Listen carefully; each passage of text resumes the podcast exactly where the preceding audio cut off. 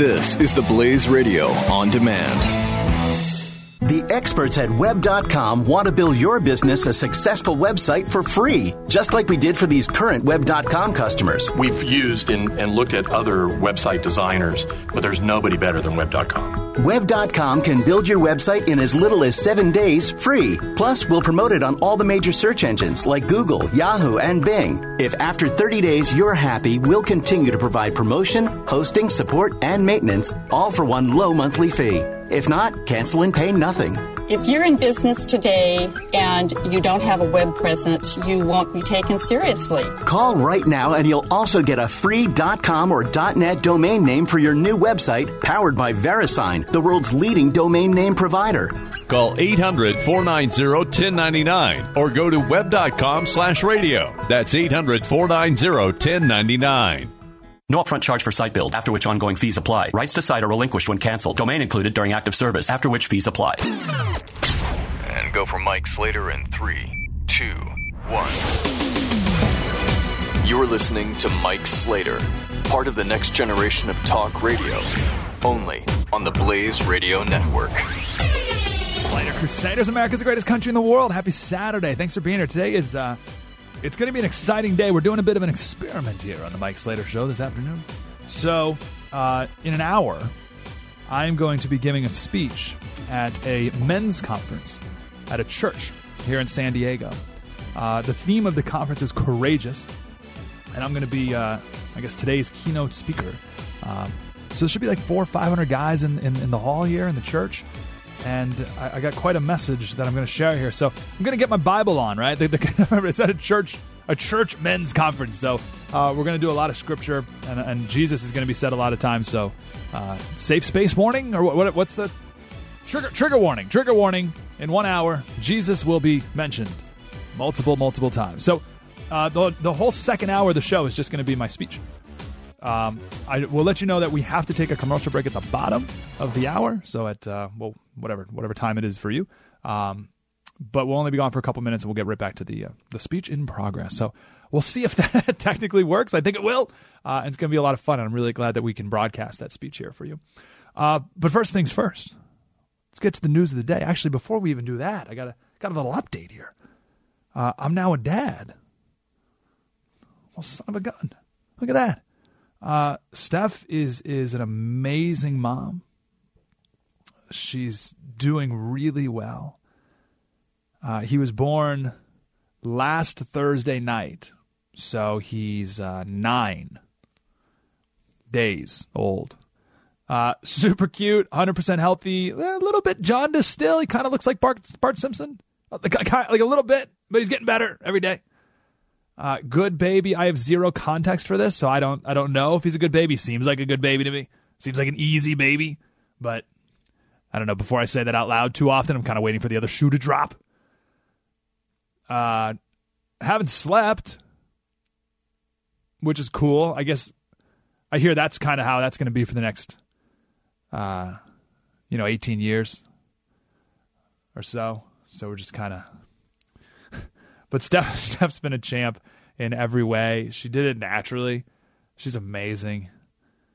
And let me be honest, I expected to be able to come back here on the radio with this epic monologue about the entire laboring experience.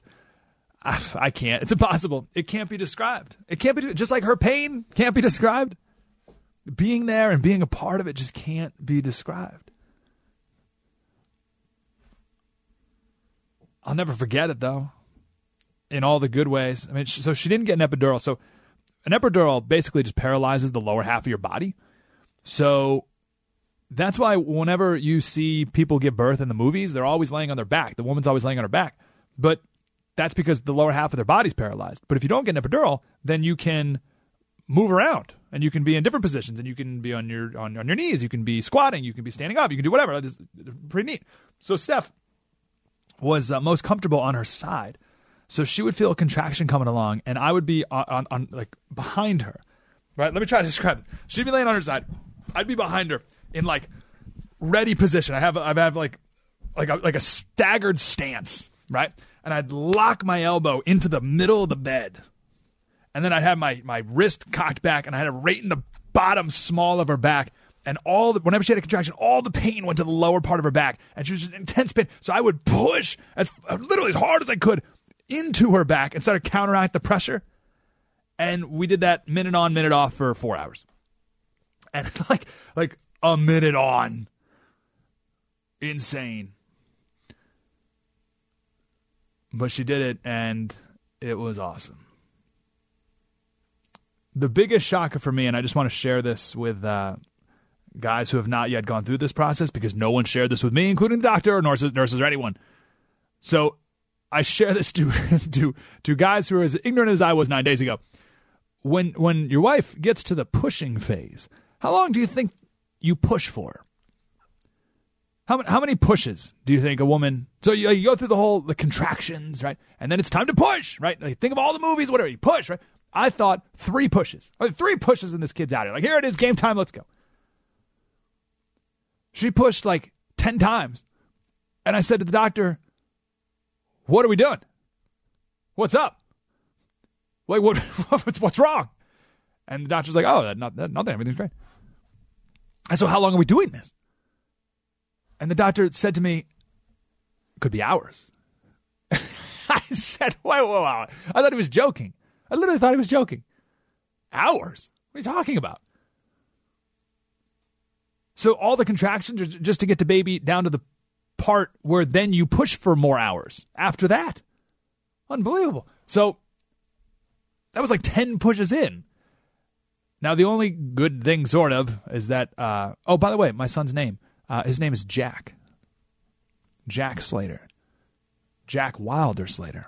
That's his full name, Jack Wilder Slater. So he's destined to be either an author or an action star. I don't know which one. His heart rate, Jack's heart rate, was dropping really fast. So the doctor had to do an episiotomy. Cut. Ah! So she only pushed for about 15 minutes because otherwise he would have died. It seemed like forever. And the doctor said it could have been hours. Oh, my goodness gracious. The whole thing was insane. Just tears. And there was one moment couple hours before the contractions even really started, and Jack's heart rate stopped for a couple minutes. That was super scary. We're just waiting we're in the hospital, just kind of watching TV on. We're bored, and a nurse runs in, and then presses the button, like the alarm button. And she's like, "Joan, come in here, get the doctor." We're like, "What is going on?" 5 nurses rush in. The doctor happened to be there. They're flipping her from one side to the other. They put an oxygen mask on my wife. Super scary. So I guess she had a long contraction, and Jack's elbow or something was like pinched up against his umbilical cord, and he like wasn't breathing or his heart rate wasn't going for like a minute or 2.5 minutes or something like that. Holy cow. And they said if it went on for like another minute, they would have had to done a C-section right there. So that was awesome.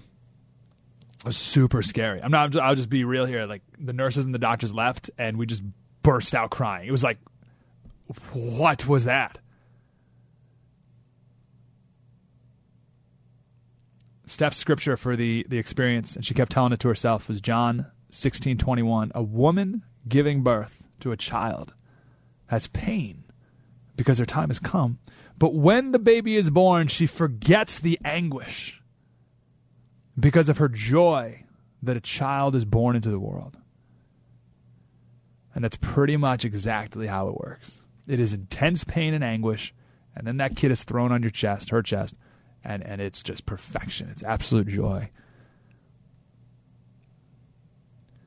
So the way it's... I'm going to talk more about this in the speech sermon I'm going to give here in 45 minutes. But the way it's changed me so far, relating to this job here, it's really weird. I can't quite make sense of it yet. So politics... And the things that we talk about, and let me not even say that, because we try to transcend goofiness as much as possible. But the things of this election, just politics in general. I was politics in general, not important at all compared to Jack. Not at all. Means nothing. Everything I thought was important in life means nothing. I don't mean less. I mean nothing. It means nothing. But at the exact same time, Jack also makes everything even more important. It's weird. So on one hand, politics isn't important at all, but on the other hand, it's way more important because now it means something even more, because now I'm creating a country and a world that my son is going to grow up in. So it means way more than ever before. I don't know how to make sense of that. Maybe you dads listening can describe that better than me. It's weird. I don't want to talk politics at all. I just want to go home and be with him and my amazing wife. Who cares about stupid politics? But then at the same time, we have so much to fix in our country, and now it really affects him. Supreme Court vacancies. Who cares about the Supreme Court? I got a son at home. But no, the Supreme Court's super important because I got a son at home. The economy, we're going to talk about the economy. Who cares about the economy? I got a son at home. But at the same time, oh my gosh, the economy means way more than ever because of Jack. I don't know how to make sense of it, but I'm just telling you, 9 days into it and a couple hours of sleep total, that's emotionally where I am. Steph has always said, because my wife's a bit of a worrier. She said a while back, are we sure we want to bring someone into this crazy world? And I always said, and still believe, yes. Because what this crazy world needs is our son. And I just pray that he grows up to make an incredible difference in people's lives.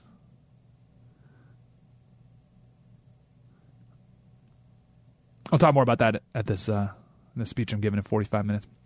Slater Radio on Twitter. Slater Radio on Twitter. Appreciate your prayers, kind words. They're awesome. But let's get back to business here. 1-888-900-3393. We'll talk about the debate. Talk about...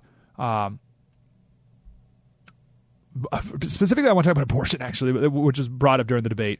Maybe we can do that. Let's do it at the bottom of the hour. But coming up next, I want to talk about a depressing poll about ignorance of our past. And we need to do better. And we need to make sure that we spread the truth. And I hope this will inspire you. We'll do that next. Mike Slater Show, the Blaze Radio Network. Spread the word. You're listening to Mike Slater on the Blaze Radio Network.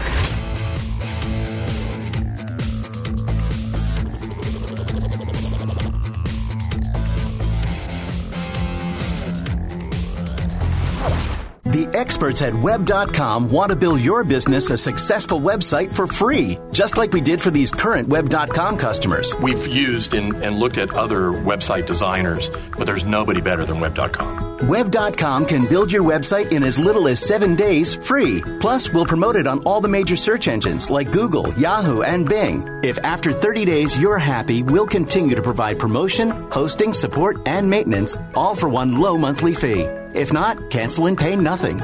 If you're in business today and you don't have a web presence, you won't be taken seriously. Call right now and you'll also get a free .com or .net domain name for your new website, powered by VeriSign, the world's leading domain name provider.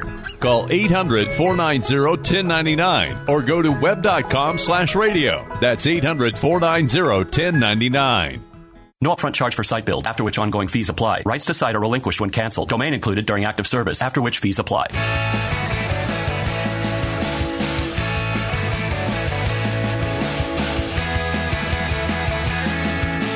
This is Mike Slater.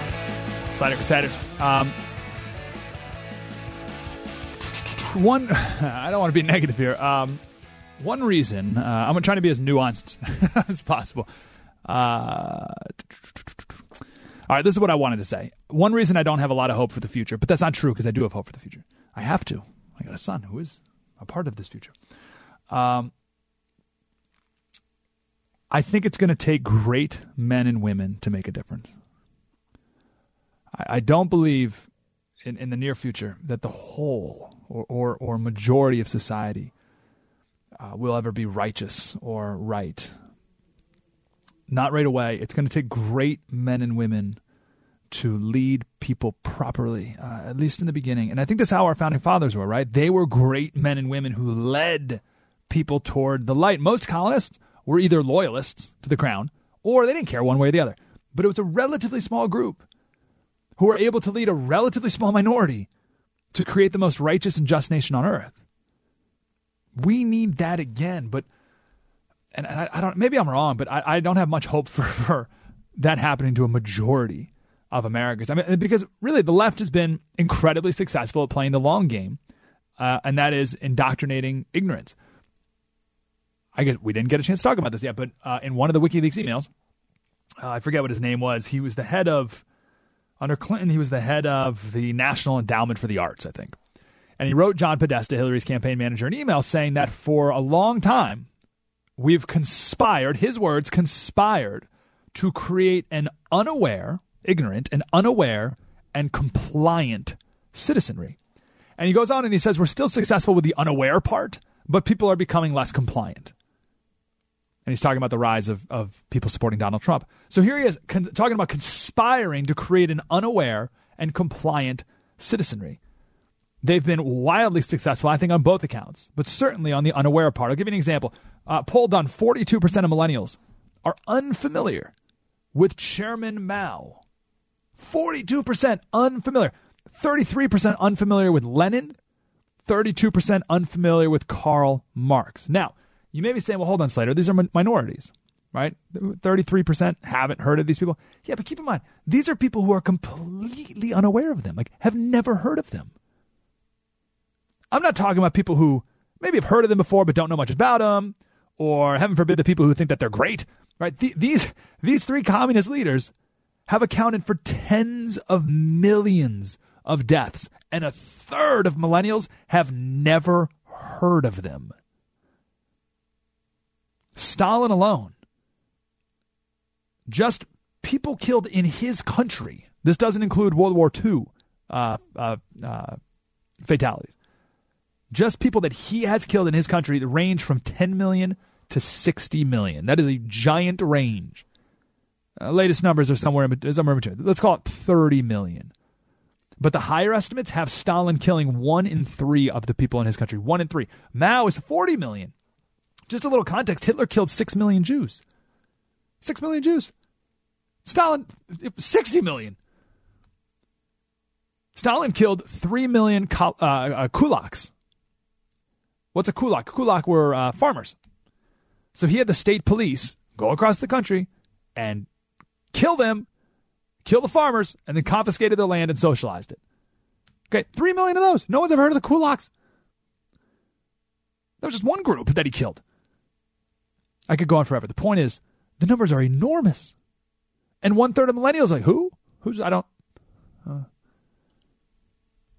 And these are people we're talking about who, I mean, this wasn't that long ago. There are people alive today who were alive when these people were in power. We're not asking millennials if they've ever heard of General Ron Min. Ron Min was a general in China who killed 200,000 people, and it was a genocide. He killed 200,000 people based on their ethnicity. They killed people who had high-bridged noses and bushy beards. Long story why, but this was in the year 300. Now, no one knows General Ron Min. I just happened to do weird studying on murderous dictators in college. So I remember Ron Min, but no one was alive then. So, okay, but this, 2,000 years ago. But how can no one know Chairman Mao? Well, the left has purposefully done this. This is why a vast majority of millennials think that America invented slavery, invented it, because there's no context given to slavery around the world today, let alone anyone teaching the Bible, which if anyone child read the Bible, they would know there's slavery in it. So slavery clearly wasn't invented in America. Now check this out. This is the worst of all. 1/3 of millennials believe that George W. Bush is responsible for more people dying than Stalin. That doesn't even make any sense. Doesn't even make any sense. George W. Bush didn't kill any people in America. Now you can say, oh, but the soldiers, Iraq and Afghanistan war. Okay, I mean, listen, every death tragic. But what are we talking like? Well under 10,000 deaths. Well under 10,000? 10,000? Stalin, and I'm not even talking about World War II casualties. Stalin killed 30 million. Okay, we're not even close. And 1/3 of millennials are like, oh yeah, George W. Bush. I mean, that is the most warped and twisted ignorance, and I you can fathom. George Orwell said, "He who controls the past controls the future." He who controls the past controls the future. And he who controls the present controls the past.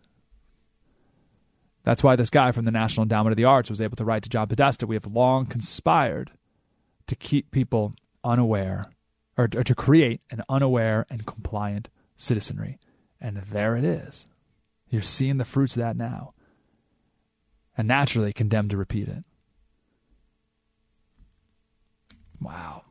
Amazing.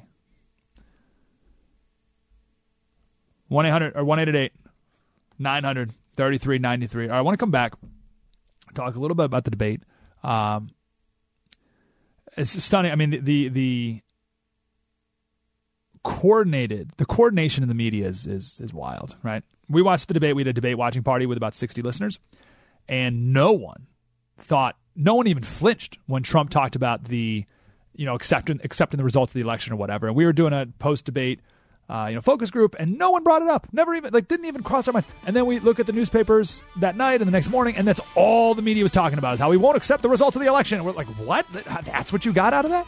And every media outlet, the coordination's unbelievable. But I want to come back and talk about the abortion aspect, because believe it or not, I thought Donald Trump gave one of the best pro-life arguments from a politician I've ever heard.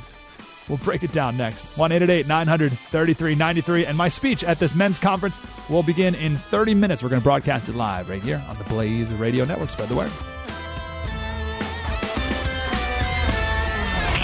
This is Mike Slater, part of the next generation of talk radio on the Blaze Radio Network.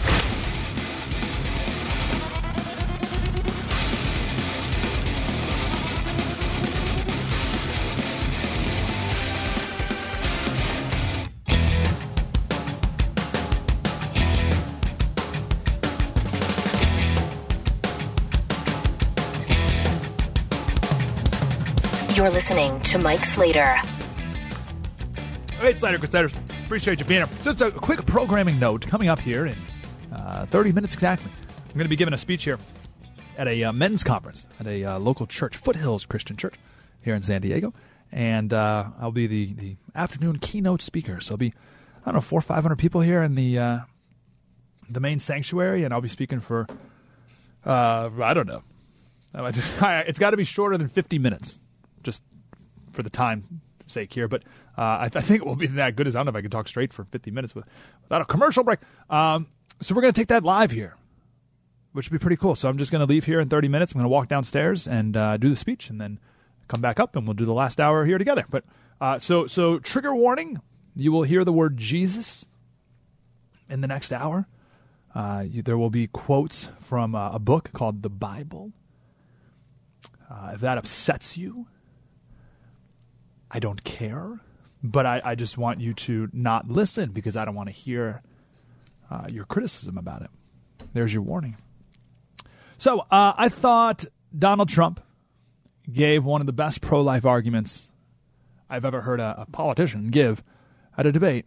Most people, even Mike Pence, who did a fantastic job in his debate and who is super pro-life, they do this dance, right? They talk about... difficult and the health of the mother and blah, blah, blah, blah. And it's all true and it's all fine. But I've never heard a politician describe what an abortion really is. And it's important that someone does that, because most people don't know what it is.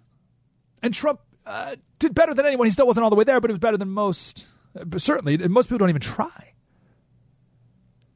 Now, when the American people think about an abortion, they don't think about what it really is. Instead, we've been trained to think compassion and love and safety.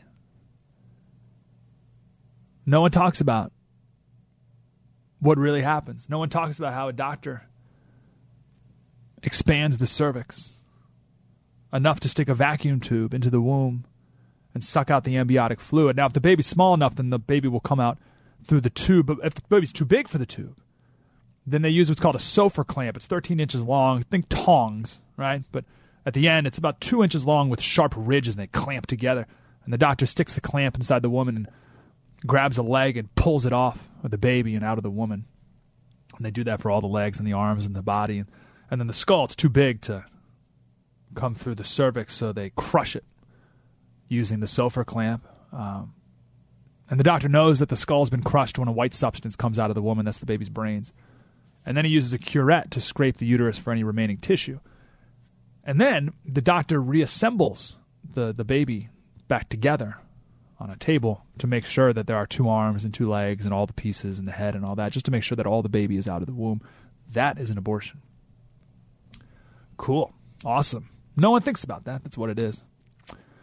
Here's what Trump said about it the other night. Clip 1150.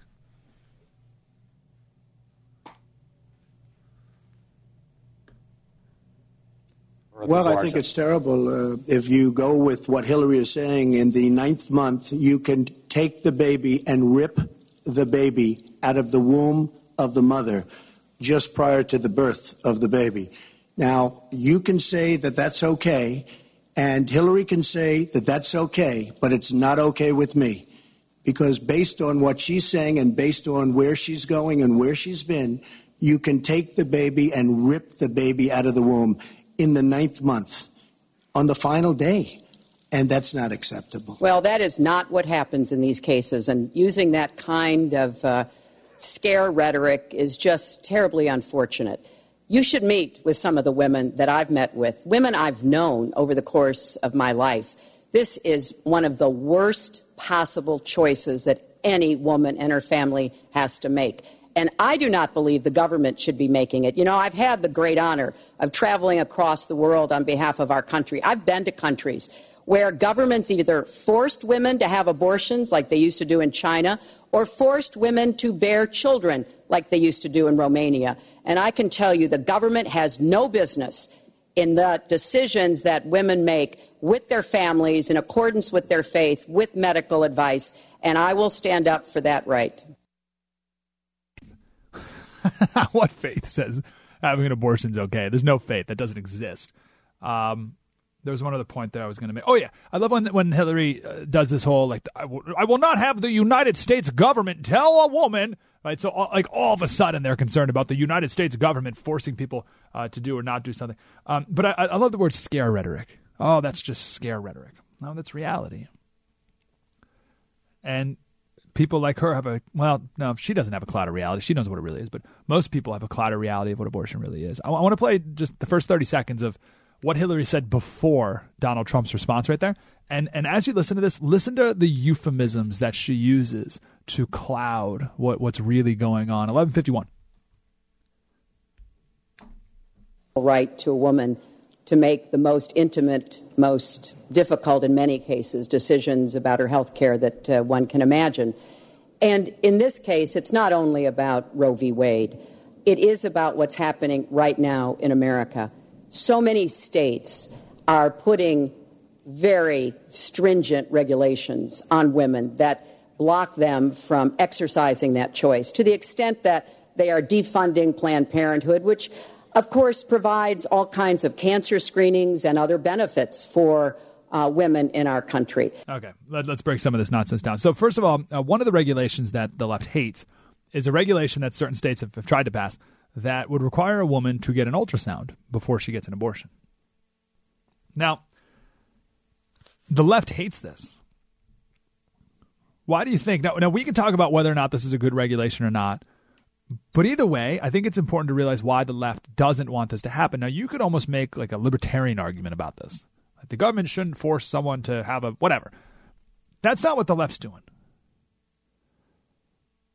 The other day, I had the honor of emceeing an event for a pro-life pregnancy center here in San Diego. Pro-life pregnancy centers are the opposites of Planned Parenthood. And the main speaker was Abby Johnson. Abby Johnson ran one of the largest Planned Parenthoods in the country. It's in Houston. It's called Planned Parenthood Gulf Coast. It's a giant 7-story office building where they perform abortions. She ran it for like 8 years maybe. And one year she was employee of the month for all Planned Parenthoods across the country. So one afternoon she was talking to a doctor who performs abortions, but he did it a little different. He performs abortions using a sonogram-assisted abortion. And he says that way, the doctor, when I stick the sulfur clamp into the woman, or a knife or whatever, I can see exactly what I'm doing. All right, I can see exactly where I'm killing the baby,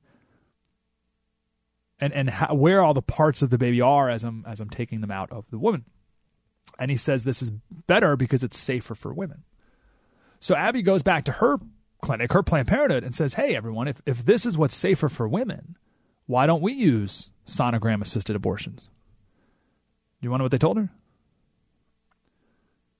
They said, well, we don't do that because even though it's safer for women, right? And that's what she ran the Planned Parenthood, and she bought the lie that we're here for the safety of women. This is safer for women. Why don't we do it?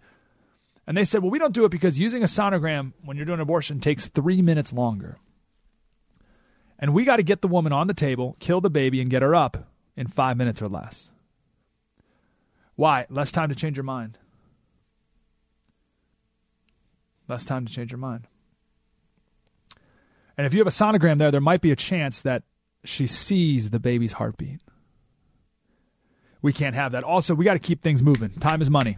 And an extra 3 minutes over the course of the day per every abortion means we can't fit as many abortions in, so we don't have time for it.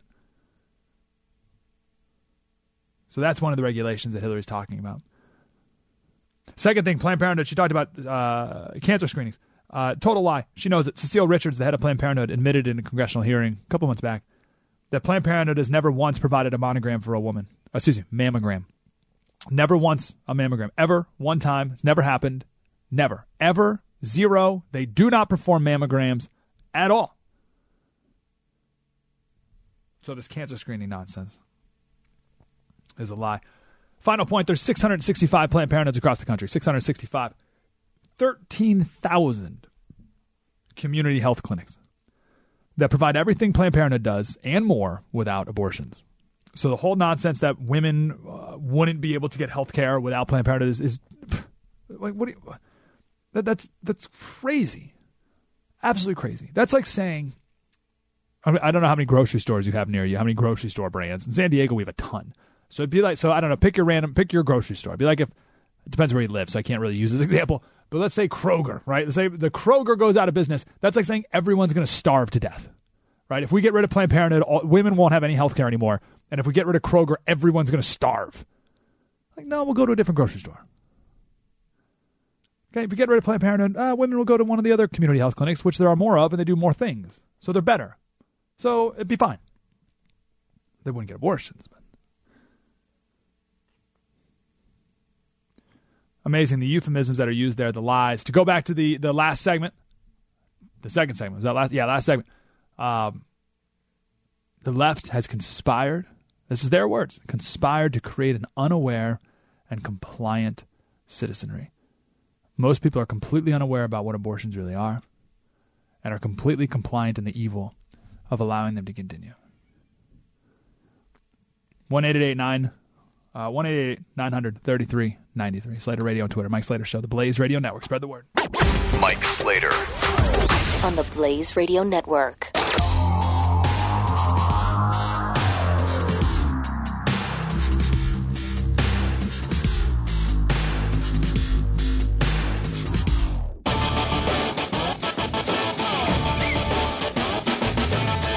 Donald has said he's in favor of defunding Planned Parenthood. He even supported shutting the government down to defund Planned Parenthood. I will defend Planned Parenthood. I will defend Roe v. Wade, and I will defend women's rights to make their own health care decisions. And we have come too far to have that turn back now. And indeed, he said women should be punished, that there should be some form of punishment for women who obtain abortions, and I could just not be more opposed to that kind of thinking. I'm going to give you a chance to respond, but I want to ask you, Secretary Clinton, I want to explore how far you believe the right to abortion goes. You have been quoted as saying that the fetus has no constitutional rights. You also voted against a ban on late-term partial birth abortions. Why? Because Roe v. Wade very clearly sets out that there can be regulations on abortion so long as the life and the health of the mother are taken into account. And when I voted as a senator, I did not think that that was the case. The kinds of cases that fall at the end of pregnancy are often the most heartbreaking, painful decisions for families to make. I have met with women who, toward the end of their pregnancy, get the worst news one could get, that their health is in jeopardy if they continue to carry to term, or that something terrible has happened or just been discovered about the pregnancy. I do not think the United States government should be stepping in and making those most personal of decisions. So you can regulate if you are doing so with the life and the health of the mother taken into account. Mike Slater! Let's chat about that. So it's super sad where we are. Life and health of the mother. There's almost zero circumstances where the health of the mother, the life of the mother is at risk in a pregnancy, where killing the baby would save the mother's life. Are you with me? Like, of course there's circumstances where a woman is life's in danger during a pregnancy, but almost no scenario where killing the baby would then save the woman's life. Right? No, it doesn't happen. And if that super 0.00000001% chance exists, then we can have an honest conversation about it. We can chat about it. I still wouldn't, right? That's a conversation worth having. But that's not what's going on here.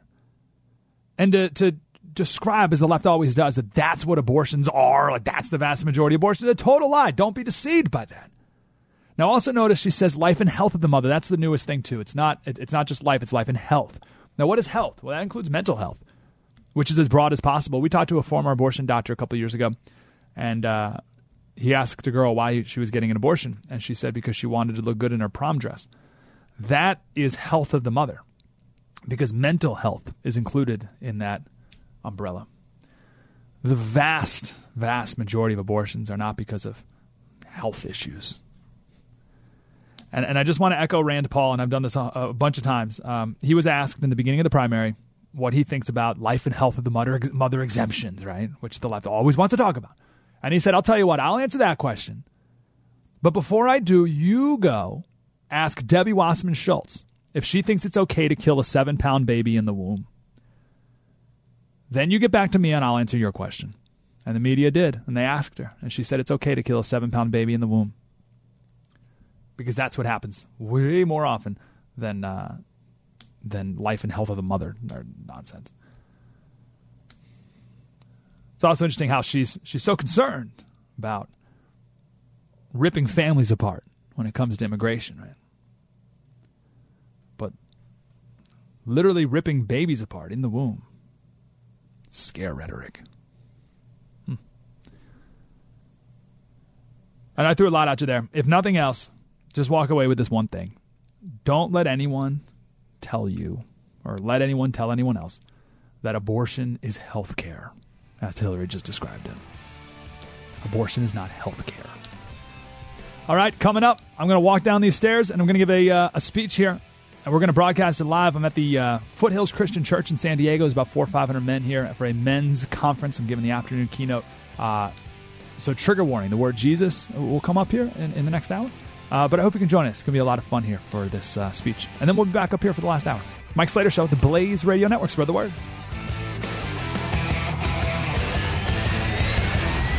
You're listening to Mike Slater, part of the next generation of talk radio, on the Blaze Radio Network.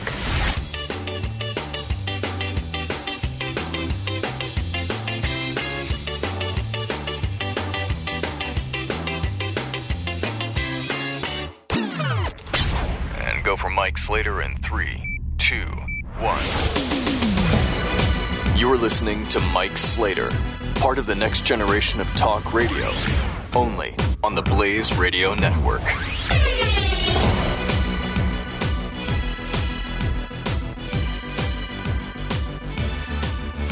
And there's a lot of ways to do that here at this church, and so I encourage you guys, take what the Lord's doing in your life, take a step of faith, get involved in some area, and that's really important. All right, ladies and gentlemen, without further ado, I can present to you Mike Slater. Cool. Give it up. Nice stalling, brother. Good work. Awesome. How are you guys? America's the greatest country in the world. Beautiful. That was awesome. That was like a war cry. Hey, everyone, say hi to the Blaze Radio. Blaze Radio, Foothills Christian Church, welcome to their men's retreat. I'm so glad You guys invited me to be here. This is awesome. I got to be honest, though, and I don't know what Mike was saying about my life recently, but I would love a nap. I would love a nap. Last time I spoke at Foothills Church, it was about 3 years ago, and it just happened to be about 2-3 weeks after my dad passed away. He died of a stroke suddenly. It was a great chance to talk about my dad and lessons I learned from my dad. And Pastor Don called me a few weeks ago and told me about this conference and asked if I could speak.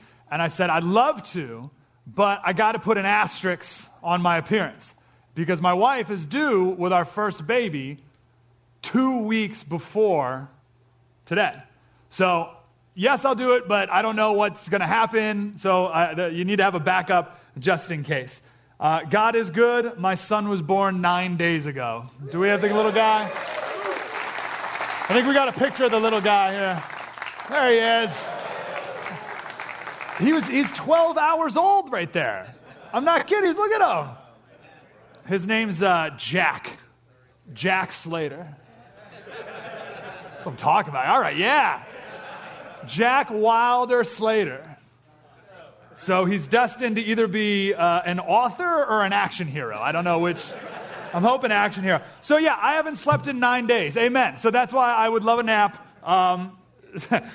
Just how out of it I am. It's trash day on Tuesdays, right? So I went the other day to bring the trash out to the curb. And I got to the curb, and there was a guy there, and he said, what are you doing? I said, I'm bringing the trash out. He said, trash day's Tuesdays. And I said, yeah. He goes, it's Thursday. So I did this very stinky walk of shame, taking my trash back to the garage. So we have a ton of trash piled up in our garage, but I think that's just the way it goes. Hopefully I'll remember when this Tuesday comes around. Anyway, the point is the timing of this is all too amazing, right? Last time I was here, my dad passed away, and now here I am, a brand new dad. Everything's been awesome about fatherhood so far, although I got to admit, who here's a dad? All right, everyone. I'm a little, like, no joke, like, I feel unworthy to be here. I feel like I'm a 16-year-old who just got his driver's license lecturing a bunch of NASCAR drivers on, like how to be safe on the roads. So, like, what am I doing here? This is absurd for me to be up here in front, but it's been okay so far. Let me say, so people have been giving me a lot of advice, and I just want to say one thing. There's one thing that no one told me at all, and I got a ton of advice, but no one told me this, and I'm a little mad. Like, out of all the new dads, or all the dads who knew I was going to be a new dad, even all the women who knew I was going to be a new dad, no one told me about the umbilical cord. That is the grossest, nastiest thing. It stanks. It's gooey. It's like dried up flesh that falls off. And now I'm telling guys, they're like, oh yeah, no big deal. What are you talking about? It's nasty. So no one told me about that, and I'm really mad at everyone. But that's cool, I guess. Or maybe, I don't know, now that I'm saying this, maybe that's like part of dad code is to not tell new... That's like the initiation.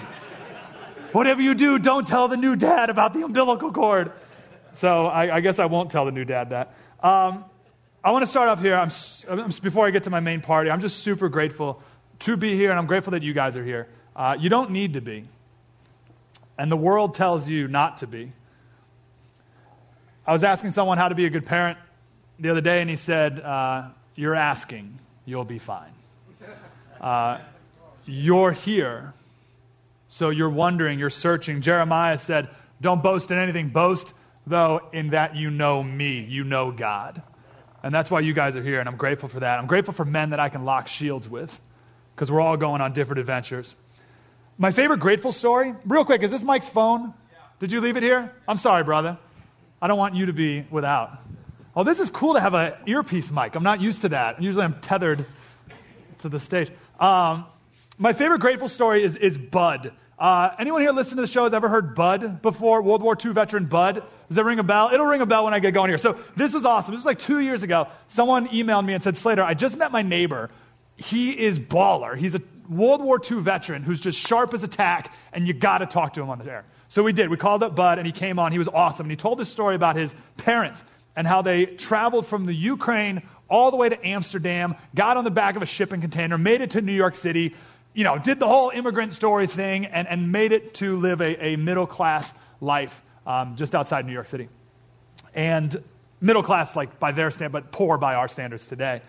And Bud tells the story of one afternoon he was on the front porch with his dad, and he said something. He doesn't remember what, but it was something that showed a little bit of ungratefulness about America or about their station in life or whatever.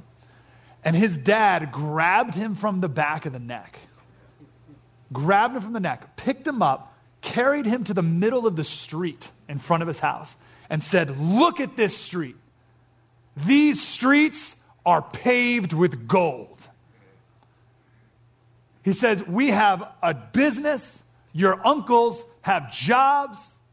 We have food on the table. We can go to church whenever we want. In America, the streets are paved with gold." And I'm grateful for that. I'm grateful that in America we can worship him freely. Amen. For now, at least.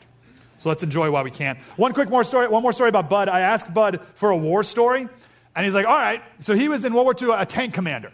So he's telling the story about how he was in Germany or Italy, and he was in the tank, and they were riding along, and they came across a frozen turkey. A cooked frozen turkey was in the middle of the way. And it was daytime, and they said, well, we're not going to go out and get it now because there could be a sniper. So they waited till it got dark, they got out, and they got the cooked turkey that was frozen, they brought it inside the tank. And they couldn't eat it because it was frozen. So they took their knives, and they used it as chisels. And they chiseled off frozen pieces of turkey and threw them in the back of their mouths until they melted and then chewed and swallowed. And I said, Bud, that's not a war story. He said, no, but it was the greatest meal of my life. That's a man who's grateful. It's not an epic battle story, but war rarely has those. These are Bud's words. He said, war is full of men, not always scared, usually terrified. Not always fully prepared, mostly having no idea what to do or how to do it. And not old and battle-tested, but 17. Bud was 17 when he was a tank commander in World War II. Wow. But full of men knowing exactly why we're doing it. And it's that sense of purpose that I value so much, and that's what I want more of. And that's what you guys are doing here now, right? We're in a war. We are in a spiritual war. Amen? Amen? C.S. Lewis said, the world is enemy-occupied territory. And we are taking part in a great campaign of sabotage. I love that. And I don't have time to go into this now, but you guys know the story of 2 Kings 2, when Elisha says to about his servant, he says, "O Lord, open his eyes and let him see." And the clouds just open up, and the servant just sees horses and chariots of fire and angels that are protecting them. That is the spiritual war that is going on around us, and we are in desperate need of courageous men. And just a quick programming note to everyone listening on The Blaze, the theme of this weekend is courageous. And also, I'm sorry, did I do a trigger warning for everyone on the radio? I don't think I did. Trigger warning for everyone on the radio. You're going to hear in the next few minutes the word Jesus, and I'm going to quote from a book called The Bible. So I know you guys are cool with that. You're expecting that, but some people are tuning into the radio not necessarily expecting that. So I just want to get everyone straight about what's going to happen here in the next few minutes. Yeah. And I don't apologize. No one apologizes. All right, so I asked Pastor Don what I should talk about, and he wrote down, what I want to teach my son about courage in a crazy culture. Perfect. So every great speech has 3 points. I have 4. Bear with me. Sorry. Radio guy. It's hard to get me off the stage. So I met someone the other day. I asked for his advice, as I always do. And again, he didn't mention anything about the umbilical cord. But he said, pray for your son's salvation every day. And I said, why? There's a story behind that, sir. And he said, yes. He said, I was a Christian, and I had my daughter, and I assumed that it would rub off on her.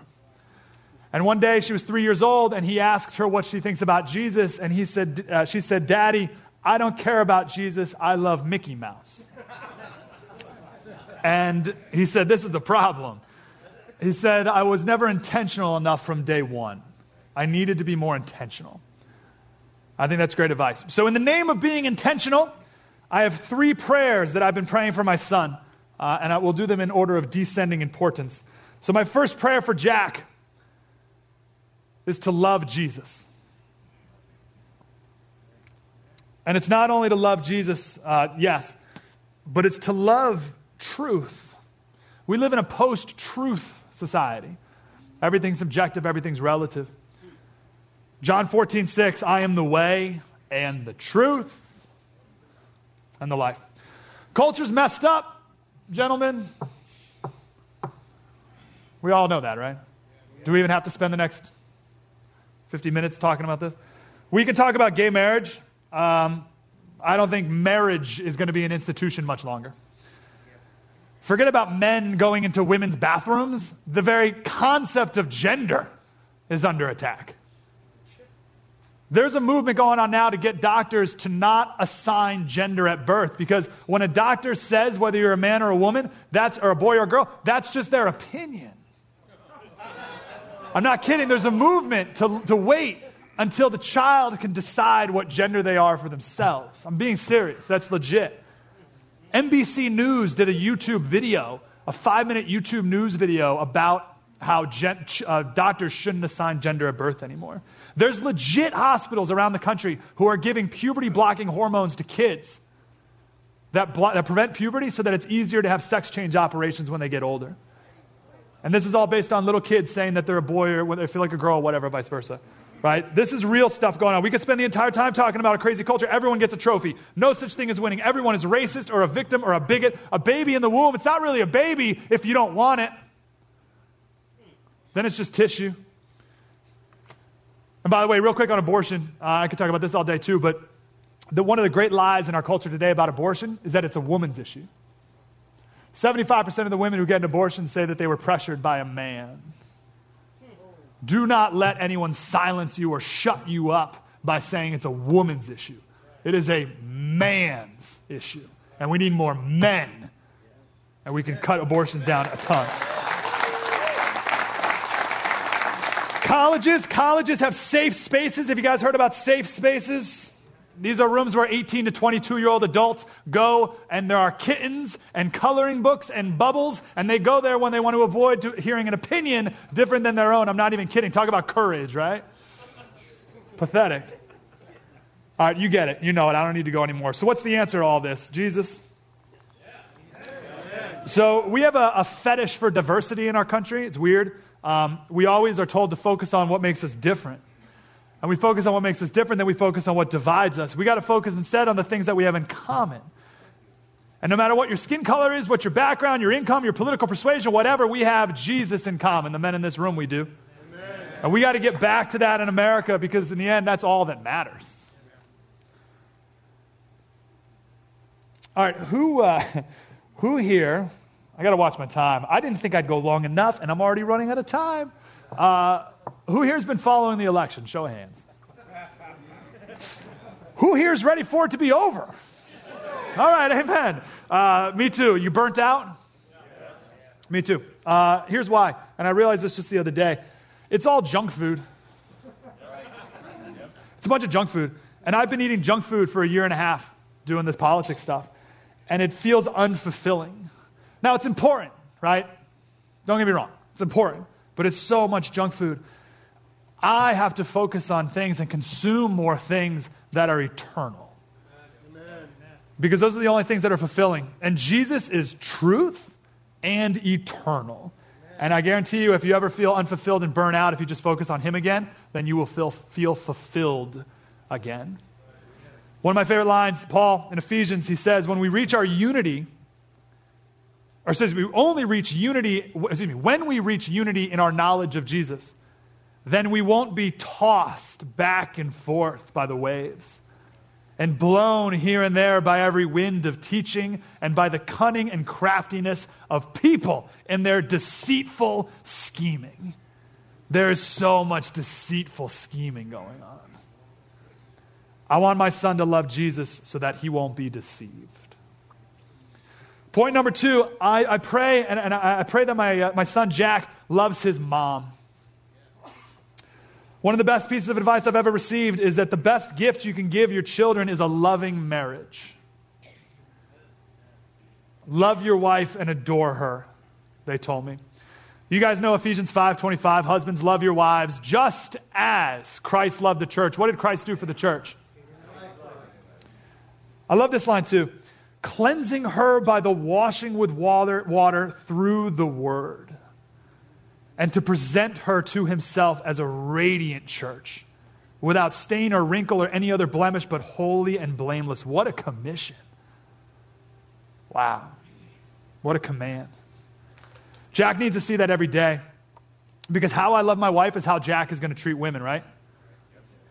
And Romans 12 says, do not conform to the pattern of this world. There is no better way to not conform to the pattern of the world than to respect women. Pornography, lust, objectification, like the world, this culture is dripping in these evil things. So to respect women is the ultimate in manliness. Who here has seen the movie Gladiator? Obviously. If you haven't, you can just step out. We don't have any need for you here. I'm sorry. Wasn't that a prerequisite for attending the Courage Conference? I think. So my favorite scene of the whole movie is when you got Maximus and Marcus, the emperor, right? They're talking. Actually, my favorite part of this scene is not what I wanted to mention, but my favorite part is when Marcus says, Maximus, I want you to become the emperor of Rome when I die. And Maximus says, with all my heart, no. And Marcus says, that is exactly why it must be you. I love that, because that's like the reluctant leader story, which I love. So anyway, that's not the part I wanted to mention. Just before that, literally the lines before that, Russell Crowe, Maximus, goes into describing his home, and he's talking about how the sun shines into the kitchen, and he talks about the different types of trees on his property, and he talks about how the soil is black like his wife's hair, and there's wild horses that play with his son. And Marcus asks Maximus how many days it's been since he's been home. He says, 2 years, 264 days in this morning. But who's counting, right? This is a man, the manliest of men, right? Who loves his wife and his family. And that's the only place he really wants to be, building his home. And Marcus says, I envy you, Maximus. It is a good home. Worth fighting for? And he nods his head, yes. Is your home worth fighting for? Is what you're building at home worth fighting for? Is your marriage something glorious, spectacular, something that glorifies God? That's the meaning of marriage, right? That's the purpose of marriage, right? It's an institution to glorify God. That's why I don't think it will exist much longer, because most people don't realize that, so why do it anymore? Tax purposes really is all there is anymore. I want to build my family on a rock, and it starts with loving him and then loving my wife fully. That builds up Jack. And I pray that Jack knows how to treat women, not just holding doors and pulling out chairs, but deeply loving and protecting and celebrating the love of his life and washing her hair with the word. And I look forward to his wedding day. Every dad tells me it'll be here before you know it. Is that right, dads? Who have been there? So number 2, I want him to love his wife, or his mom. Number 3, I want him to love people. Love and serve people. Philippians 2:3, do nothing out of selfish ambition or vain conceit. Rather, in humility, value others above yourselves. I want to share a story of Tom Hudner and Jesse Brown, one of my favorite stories. These two men came from totally opposite backgrounds. Could not be more opposite. Jesse was born in Hattiesburg, Mississippi, 1926, son of a sharecropper. Lived in a shack, dirt floor. Went out and farmed every single day, just like his dad before that, and just like everyone he ever knew. But when he grew up, all he wanted to do was become a fighter pilot. And people laughed at him. They said, Jesse, they won't even let black people in an airplane, let alone fly an airplane for the Navy. Jesse Brown became the first black fighter pilot in Navy history. Tom Hudner. Tom's grandfather and dad owned a bunch of grocery stores in the Northeast somewhere. Super wealthy family, made it through the Depression, no problem. Country club folks, went to Harvard. The plan was for Tom to go to Harvard just like his dad and grandpa and take over the family business and live a comfortable life. Instead, against his family wishes, he joined the Navy and became a fighter pilot. These two men, totally opposite backgrounds, became best of friends. Fast forward to the Korean War. You got 6 pilots in the air. Jesse and Tom are 2 of them. Jesse's plane is hit, crashes into the side of a mountain in what's in North Korea today. A violent crash. Jesse wakes up, takes off his helmet and gloves, opens up the canopy, try to get out, but realizes he's stuck from the waist down. He then accidentally drops his helmet out of the plane, so he loses all communication. The other pilots are flying overhead, and they see Jesse waving. But Tom sees not just his friend, he sees Jesse's wife and 2-year-old daughter. So Tom decided to do something that no one has ever done before and no one has ever done since. He crash-landed a perfectly good airplane right next to his friend to try and save his life. Value others above yourselves, right? Amen. So Tom crashed. He escaped his plane, ran over to Jesse, couldn't pull him out. He found an axe, started hacking at the airplane, but it was frozen solid. Didn't make any progress there at all. A helicopter finally came and landed. It was getting dark, and the pilot said, Tom, you have 2 choices. You can either stay here and die with Jesse, or you can come with me right now and get out of here. But I have to leave right now. Hardest decision in Tom's life, but before he could say anything, Jesse said, Tom, tell my wife I love her. There's a lot more to the story. After that, there's a book called Devotion. Recommend you reading it. It's great. It's about these 2 men and their families. Why do I share this story? You were Jesse. You crash landed. You were stranded. Stuck, freezing, desperate, dying. Jesus crash landed to save you. First of all, let's go back one second. Amen. Were you Jesse? Amen. Were you ever Jesse in your life? Jesus crash landed to save me. That's Jesus dying on the cross. Where Tom couldn't save Jesse, Jesus can. Jesus did. He does every day. That is the perfect, sinless Jesus nailed to the cross, taking on the sin of the world to the point where God leaves him and Jesus cries out, my God, why have you forsaken me? That's the physical. Mike Slater, part of the next generation of talk radio on the Blaze Radio Network.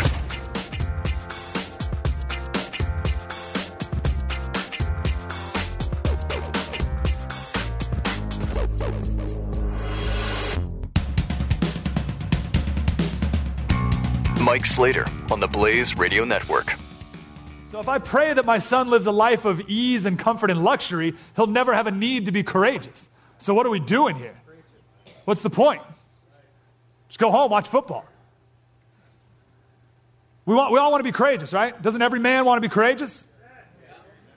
So we have to suffer then. But the world says to avoid suffering, and everything in the world is made to avoid suffering, and we wonder why we have a lack of courage. Because we've avoided the thing you need in order to be courageous. If there's no suffering, there's no need for masculinity. Now, full disclosure on where this is coming from. So I'm on diaper duty, right? My wife's doing the breastfeeding. I'm on diaper duty. Now, Jack doesn't cry much, right? But he squalls when we change his diaper. And Mom realized that it's because his wet wipes are too cold.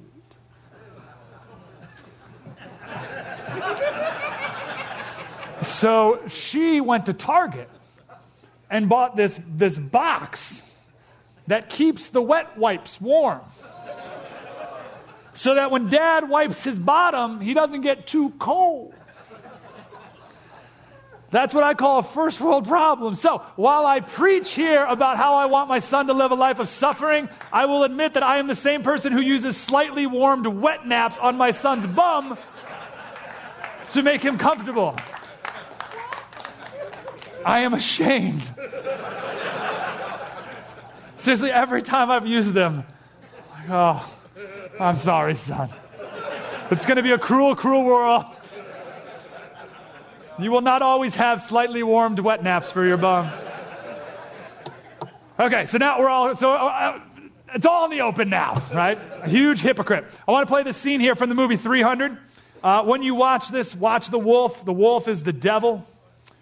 The wolf is everything that the devil has done to confuse and twist and deceive our culture and our boys and us. And I know all of us want to raise our sons to be a Leonidas. Constantly tested, tossed into the wild, left to pit his wits and will against nature's fury. It was his initiation, his time in the wild. For he would return to his people a Spartan, or not at all.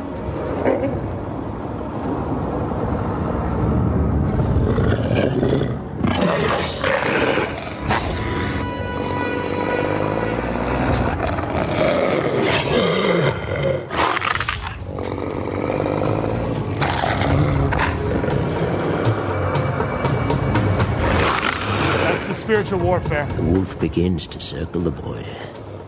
Claws of black steel, fur as dark night, eyes glowing red, jewels from the pit of hell itself.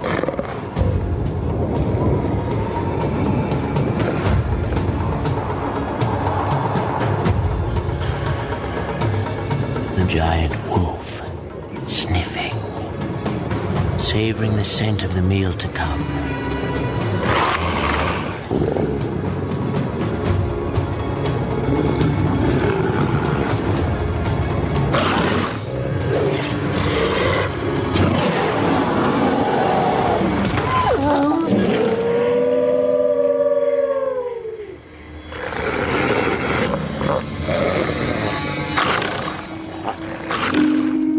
Fear that grips him, only a heightened sense of things. The cold air in his lungs. Windswept pines moving against the coming night.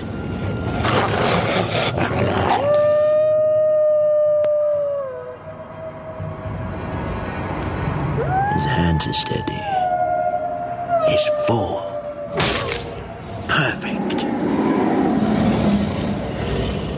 God, send my son wolves and give him the tools to kill them. Seneca, in the year 50, he said, no prize fighter can go with high spirits into the battle if he's never been beaten black and blue. The only contestant that can confidently enter the battle is the man who has seen his own blood, who has felt his teeth rattle beneath his opponent's fists, who has been tripped and felt the full force of his opponent's charge, who has been downed in body but not in spirit. One who, as often as he falls, rises again with greater defiance than ever. So then, fortune has often in the past gotten the upper hand of you, and yet you have not surrendered, but have leaped up and stood your guard still more eagerly. For manliness gains much strength by being challenged. Douglas MacArthur, Supreme Allied Commander during World War II, he was in Australia when his son Arthur was born. Yes, Arthur MacArthur. He prayed for his son. He said, build me a son, O Lord, who will be strong enough to know when he is weak, humility, and brave enough to face himself when he is afraid, like you just saw there with Leonidas. One who will be proud and unbending in honest defeat and humble and gentle in victory. Build me a son whose wishes will not take the place of deeds, a man of action, a man who will know you, and that to know himself is the foundation stone of knowledge. And this is the key. Lead him, I pray, not in the path of ease and comfort, but under the stress and spur of difficulties and challenge. Here, let him learn to stand up in the storm. Here, let him learn compassion for those who fail. Teddy Roosevelt was a baller. He led the Rough Riders. He read the Iliad and the Odyssey in the original Greek twice in his life, once when he was a cattle rancher in the Badlands and once when he was president of the United States of America. And he spoke often about the over-softness of men. He wrote about how we need to live the strenuous life. And he said this, he said, if we read the Bible properly, we read a book which teaches us to go forth and do the work of the Lord. That kind of work can be done only by the man who is neither a weakling nor a coward. By the man who is in the fullest sense of the word, a true Christian. We plead, we pray for a closer and wider and deeper study of the Bible so that our people in America may be in fact, as well as in theory, doers of the word and not only hearers. So think about this here. I'm just going to be real. All men want to feel valued, right? Don't we want to be? We want to be accepted and valued, right? Ever since kickball teams were picked on the playground, right? And you wanted to get picked first, and you sure didn't want to get picked last. You've always wanted to be chosen and selected and valued. Wouldn't it be awesome if Teddy Roosevelt said, "You, what's your name, sir, in the blue shirt? Bill. Bill? We'll do both of you. Bill. You, Bill, are a true Christian man. I want you to join the Rough Riders." Yeah! I don't even know what we're going to do, but that sounds awesome. Sir, your name? John. Wouldn't it be awesome if a Navy SEAL came up to you and said, "John, we need you for this mission. You are the man. You are uniquely qualified for this mission. Your country needs you, and these fellow Navy SEALs, we need you." All right. What do you need? Let's do it. What if Maximus came? What if William Wallace came to you and said, "I need you"? Your name, sir? Gary, I need you to join my ranks. Hoorah! We can't win without you. Amen. Think about how that makes you feel in your gut, right? Fired up. I'm chosen. I'm wanted. I'm valued. Forget about those men. Not to break it to you, but the story of William Wallace is actually kind of made up. I talked to the guy who wrote the book, the screenplay. It's pretty much made up. Okay? Fake. Fantasy. Not real. Forget it. God has chosen you. Amen. How come we don't get the same calling in our stomach as the one, like if a Navy SEAL said, "We need you for this mission"? Isn't that weird? Is that just me? Right? Navy SEAL says, "We need you right now for this mission. We're going to win. We can't win this battle without you." I'm feeling pretty good about myself. God has called you for the exact same thing, but infinitely more important, eternally important. I don't know. Sometimes I don't get the same, same passion about it. If William Wallace, Teddy Roosevelt, Jesus, MacArthur, whoever, or Douglas MacArthur and Jesus asked you to be on their team and fight their battle, and you had to pick one, we'd all have to choose God and Jesus. You'd have to. And good news, here we are. Now suffer. Now, of course, we don't suffer for suffering's sake, right? What good is that? We're not martyrs like that. We suffer to glorify Jesus. 2 Corinthians 11, Paul, right? He lists through all the things he's done, or he's been a victim to. Prison, 5 times, been lashed by the Jews, 3 times beaten with rods, pelted with stones, shipwrecked, spent a night and a day in the open sea, constantly on the move, danger at sea, in the country, in the city. He's labored and toiled, gone without sleep. I've known hunger and thirst. I've gone without food. I've been cold and naked. But during his conversion, the Lord said to Ananias, you remember? Go, this man is a chosen instrument to proclaim my name to the Gentiles and to the kings and to the people of Israel. I will show him how much he must suffer in my name. And then he did. 2 Corinthians, we are afflicted in every way, but not crushed. Perplexed, but not driven to despair. Persecuted but not forsaken, struck down but not destroyed. Why suffer? And I'm almost done here. It goes on in 2 Corinthians. This light momentary affliction, which Paul just went through, right? This light momentary affliction is preparing for us an eternal weight of glory beyond all comparison. So maybe if you join the Navy SEALs and you win a battle, you get a medal or something. Cool. It'll rust, whatever. This is a way to glory beyond all comparison. So there's something in literary circles called the hero's journey. Is anyone familiar with this? The hero's journey. So if you want to write a great story, you just use this outline.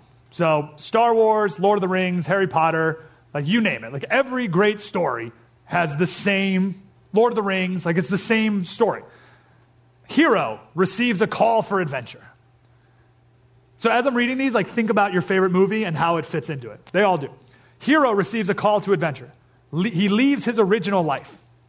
Receives supernatural aid, the force, wizard powers, right? Gathers allies for his quest. Chewbacca, and all right? Faces trials and challenges. Undergoes a physical ordeal. Dies a physical or spiritual death. Undergoes a transformation. Shares the reward and wisdom that he's gained with others, overcomes the evil, and gains greater freedom. That's how it works. Every story. Every great story. That's your story. That's your salvation story, isn't it? You became a Christian. That's the adventure. You left your old life. You gained the Holy Spirit. That's supernatural aid. You joined a church. That's your band of brothers. You face trials. You underwent a transformation. That's the baptism. You share your wisdom with others. That's what we're all called to do. And in the end, you gain greater freedom. Heaven. I want that for Jack, but you can't do it without trials. I love this quote from C.S. Lewis. He says, "I quite agree that the Christian religion is in the long run a thing of unspeakable comfort. But it does not begin in comfort. In religion, as in war and everything else, comfort is the one thing you cannot get by looking for it. If you look for truth, you may find comfort in the end. If you look for comfort, you will get neither comfort or truth. Only soft soap or warm wet naps and wishful thinking to begin with, and in the end, despair." Don't look for comfort, look for truth. So I pray that Jack faces and overcomes many trials, because these are gifts from God. Truly, they're gifts. Philippians 1:29. This is mind-boggling to me. This is my last scripture, I think. I'm almost done here. "For it has been granted to you on behalf of Christ, not only to believe in him, but also to suffer for him."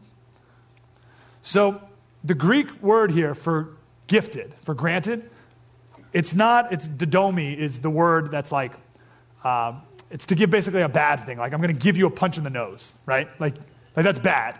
This is the Greek word that means to give in kindness, to give graciously, to give forgiveness would be this word as well. So God has graciously given us two gifts, faith and suffering. How different from the world, right? How different. Parents in America are praying for their children to live a life of comfort and ease. And I pray that my son lives a life of suffering for Christ. Amen. Why? Because it's right in the good book. I lied. This is my last scripture, Romans 5. "We also glory in our sufferings, because we know that suffering produces perseverance, character, hope." I really appreciate you guys being here. I know I threw a lot at you. And I know you've been taking in a lot of stuff all weekend. Here's my takeaway, if nothing else. Let's just go backwards. We all want to have hope, right? Yes. How do we get that? By being men of character. How do we be men of character? By persevering. How do we persevere? We need something to persevere through. We need suffering. How do we do all this? And who do we do it for? Jesus. Let's be courageous throughout it all. Thank you, guys. I actually have... I have 2 more minutes before I got to go to commercial break. Is that cool? 2 more minutes? I know you guys are probably like, all right, let's get out of here. I got 2 minutes, and then we can actually technically pull this off and time-wise pull this off. That would be amazing. Last point. My relationship with God has grown in 9 days because I get it more. I'm Jack's dad, and God is my dad. right? Like that, like I was talking to a guy who has kids, and he explained that to me before I had kids, and I didn't, but like I totally get it. Like totally get it. And like more than anything, I just want to be with my son. I want to love on him. I want to roll around with him. I want to laugh with him. I want to cry with him. I want to pour my life into him. I want to pour my heart into him. And the flip side, more than anything, I want him to be with me. I want him to want to be with me. And I'm sure dads here who have older kids, 12, 13, whatever, have had that moment when it's like, whatever, dad. Right? Like, I'm ashamed of you. I don't want to be with you, whatever. That's painful. And I think of God, he does the same thing to me. Right? He wants to pour his love out on me. He wants to discipline me. He wants to properly train me. He wants to laugh with me and cry with me. And just my whole life, and even after becoming a disciple, like so often I tell him, I don't need you. Even my actions. I don't need you. I don't have time for you. I got to show prep. I got to go to work. I got to do this. I got to do that. I don't have time for you, Dad. You're last on my mind. You're last in my heart. I'll call you when I need something. That's how I'm treating my dad. So we're in a war. Before we got, my wife got pregnant, we were talking about it, and she's a worrier. And she said, do we really want to bring a kid into this crazy world? And I said, yes, the world needs our son. I hope. So I pray that Jack is a great warrior, and I pray the same for you men here as well. You guys are awesome. Thanks for having me.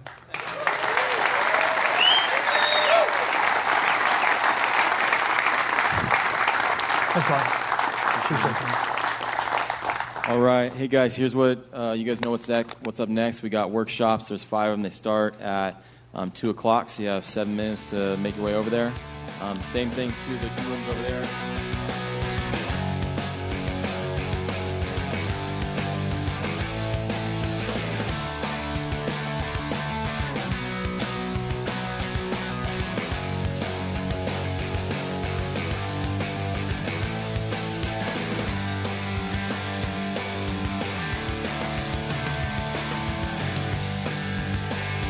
I'm Mike Slater from the Blaze Radio Network. 100 years ago, there was a doctor with no medical training. And there was a wealthy woman in town who had cancer. And every week for 20 years, she would go and see this doctor. She was so grateful for him. Paid him a lot of money. That doctor sent his son to college and medical school on that money. And the son, a couple years later, came back and actually met with that cancer-stricken woman. And he said to her, oh, you don't have cancer. Here, take this. You'll be better in a week. The dad was outraged. He said, son, I put you through college and medical school on that cancer. You can't go on practicing medicine like this. And the question is, are there politicians today who don't really want the patient to get well? Hey, I'm Mike Slater from the Blaze Radio Network. Jenny's dad passed away 10 years ago. He was only 23, killed in a robbery. The family decided to donate his organs. Jenny's dad's heart went to Arthur Thomas, who's been waiting for a heart for 10 years. Doctor said he would have died in a few days if he hadn't gotten one. For the next few years, the families exchanged letters and Christmas cards, but they never met in person until Jenny's wedding day. Her dad wasn't there to walk her down the aisle, but the family reached out to Arthur and asked if he would do the honors. Jenny said meeting Arthur was so incredible. He's such a gracious and kind-hearted man. You could tell he was so thankful for his life, and that radiated from him. He said it was truly the best day of my life. To be able to bring my dad home and have him at my wedding, it's an absolute dream come true.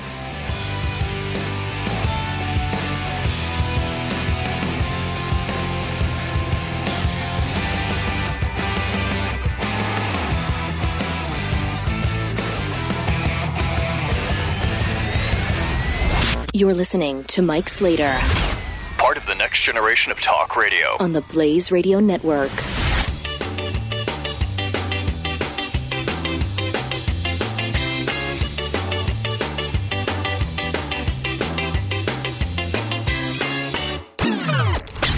And go for Mike Slater in 3, 2, 1. You're listening to Mike Slater part of the next generation of talk radio, only on the Blaze Radio Network. Slater Crusaders, America's the greatest country in the world. Well, there you go. The timing of that could not have been better. Sorry for the 5-minute chunk that we had to take out, though, for gotta pay the bills. But I think you got most of it. If you are just tuning in, I'm here at a men's conference, Christian men's conference at a church here in San Diego, and they wanted me to be the speaker this afternoon, and it happened to be right in the middle of the show, and I said, well, let's kill two birds with one stone here. So the message was about my son, who is 9 days old today, and how I want, what I'm praying for about my son. So if you just missed it, you can check out the whole thing at theblaze.com, theblaze.com/radio, theblaze.com/radio. So yeah, 9 days old. Steph's doing awesome. She's such a good mom. I shared the full story of the birth story earlier, as if anyone really cares, but I want to share one aspect of being in the hospital that maybe you can relate to. So a couple months ago, a local pro-life pregnancy center called me. So a pro-life pregnancy center, there's one in your town, probably a couple. They're the opposite of Planned Parenthood. So where Planned Parenthood, where a woman walks into a Planned Parenthood and says, I don't know what to do, I'm pregnant, I don't know what's up, and I don't know what to do next. And Planned Parenthood will say, well, let's kill it. If you go into a pro-life pregnancy center, they will talk to you about all your options. Abortion, they'll love you through the process. Work with you through the pregnancy, through the labor, after the baby is born. They'll help you in different ways, which I'll get to in a second. But they're wonderful places that need to be supported, because it's one thing to say shut down Planned Parenthood, but replace it with what? Well, these. So anyway, they called me up because they wanted me to MC their big fundraiser for the year, and I said yes, of course I'll do it, but an asterisk, because that's happens to be 1 week after my wife's due date. So we don't know what's going to happen. I may not be able to make it. So yes, but you should get a backup. So the event was Friday night, and Jack was born a week late Thursday night. So Thursday night, Jack is born 7:38, and we were sleeping that night in the hospital. And Steph and I talked about if I should go to the event or not. And she decided that this is important to her. That this supporting this pro-life pregnancy center is important, because here's the truth. Steph and I have family here with us. We have a church bringing us dinner. We have enough money for me to have taken a few days off work. We have enough money to buy things that the baby might need. We have the knowledge of the power of prayer. We have all these blessings. And there's a lot of women who don't have any of these things. They have a boyfriend who's telling them to get an abortion. They have a family who, at least they think, is ashamed of them because of the pregnancy. There's women who don't have a job or one that can accommodate them, don't have money for new things, let alone diapers and necessities. And that's what these pro-life pregnancy centers do. They provide all these things. And they give girls and women, most importantly, hope.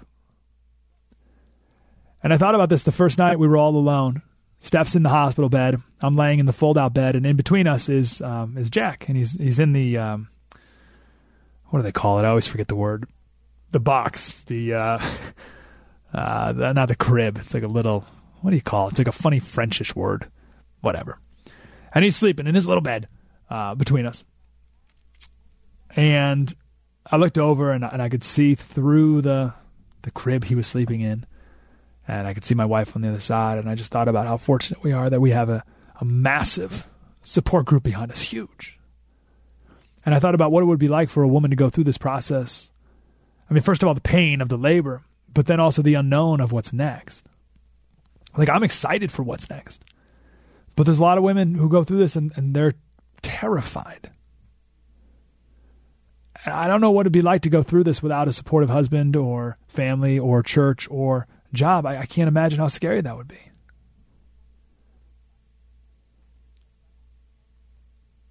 So I was the MC of the dinner.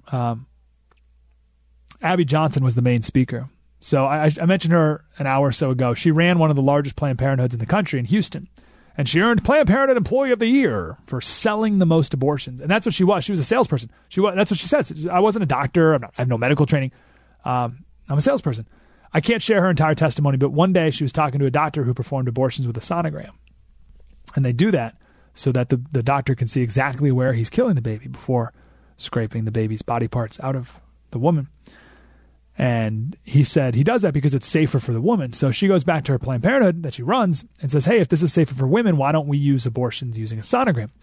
And they told her that we don't do that because it takes 3 minutes longer. And time is money. We got to get the woman on the table, kill the baby, and off the table in 5 minutes or less. So we got to keep moving. And the more time she lays on the table, the bigger the chance that she changes her mind. And if we have a sonogram, there's a slight chance that she may see the baby inside of her. We can't have that. So Abby, when she was working at Planned Parenthood, she went to go see the sonogram abortion, and she saw the knife go into the woman's womb. She saw it poke the side of the baby. She saw the baby squirm to get away from it, but obviously there's nowhere to go. And she saw the doctor rip the baby apart and stick a vacuum up there. And he actually said, "Beam me up, Scotty," and sucked out all the baby's parts. That was it for her. I think she worked at Planned Parenthood for 8 years, sold hundreds of thousands of abortions. But that was it. She saw the light.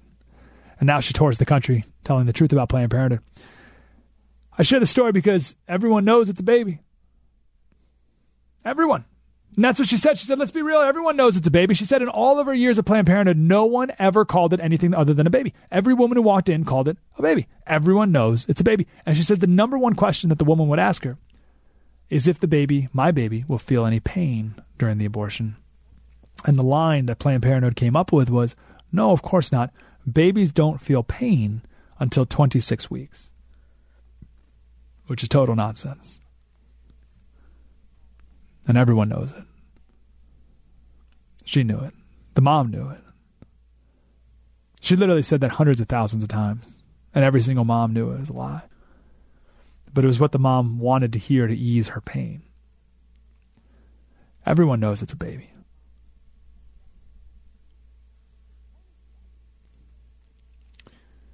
But a lot of women get the abortion because they don't have hope. Because they don't have the support staff. They don't see a way. But the pro-life centers around your neighborhood help women throughout the entire process. They show them the way. They help them through the pregnancy, through the labor, through the delivery, and life after. Please, please support your local pro-life pregnancy center. If we're not protecting a baby's life, what are we doing? What are we doing? So the pregnancy center I'm talking about, the one that I worked with, $31 a month keeps the center open for a day, right? So it ends up being $300 a year, keeps the center open for one day, and you get to pick a day. So my day is October 13th in honor of Jack. That's the day that I'm keeping the center open. In honor of Jack and in support of all the babies who deserve all the opportunities that Jack has. There's one near you. I encourage you to find him. Help him out. 1-888-900-3393. We'll get to the debate coming up next. Mike Slater Show, the Blaze Radio Network. Spread the word. You're listening to Mike Slater on the Blaze Radio Network.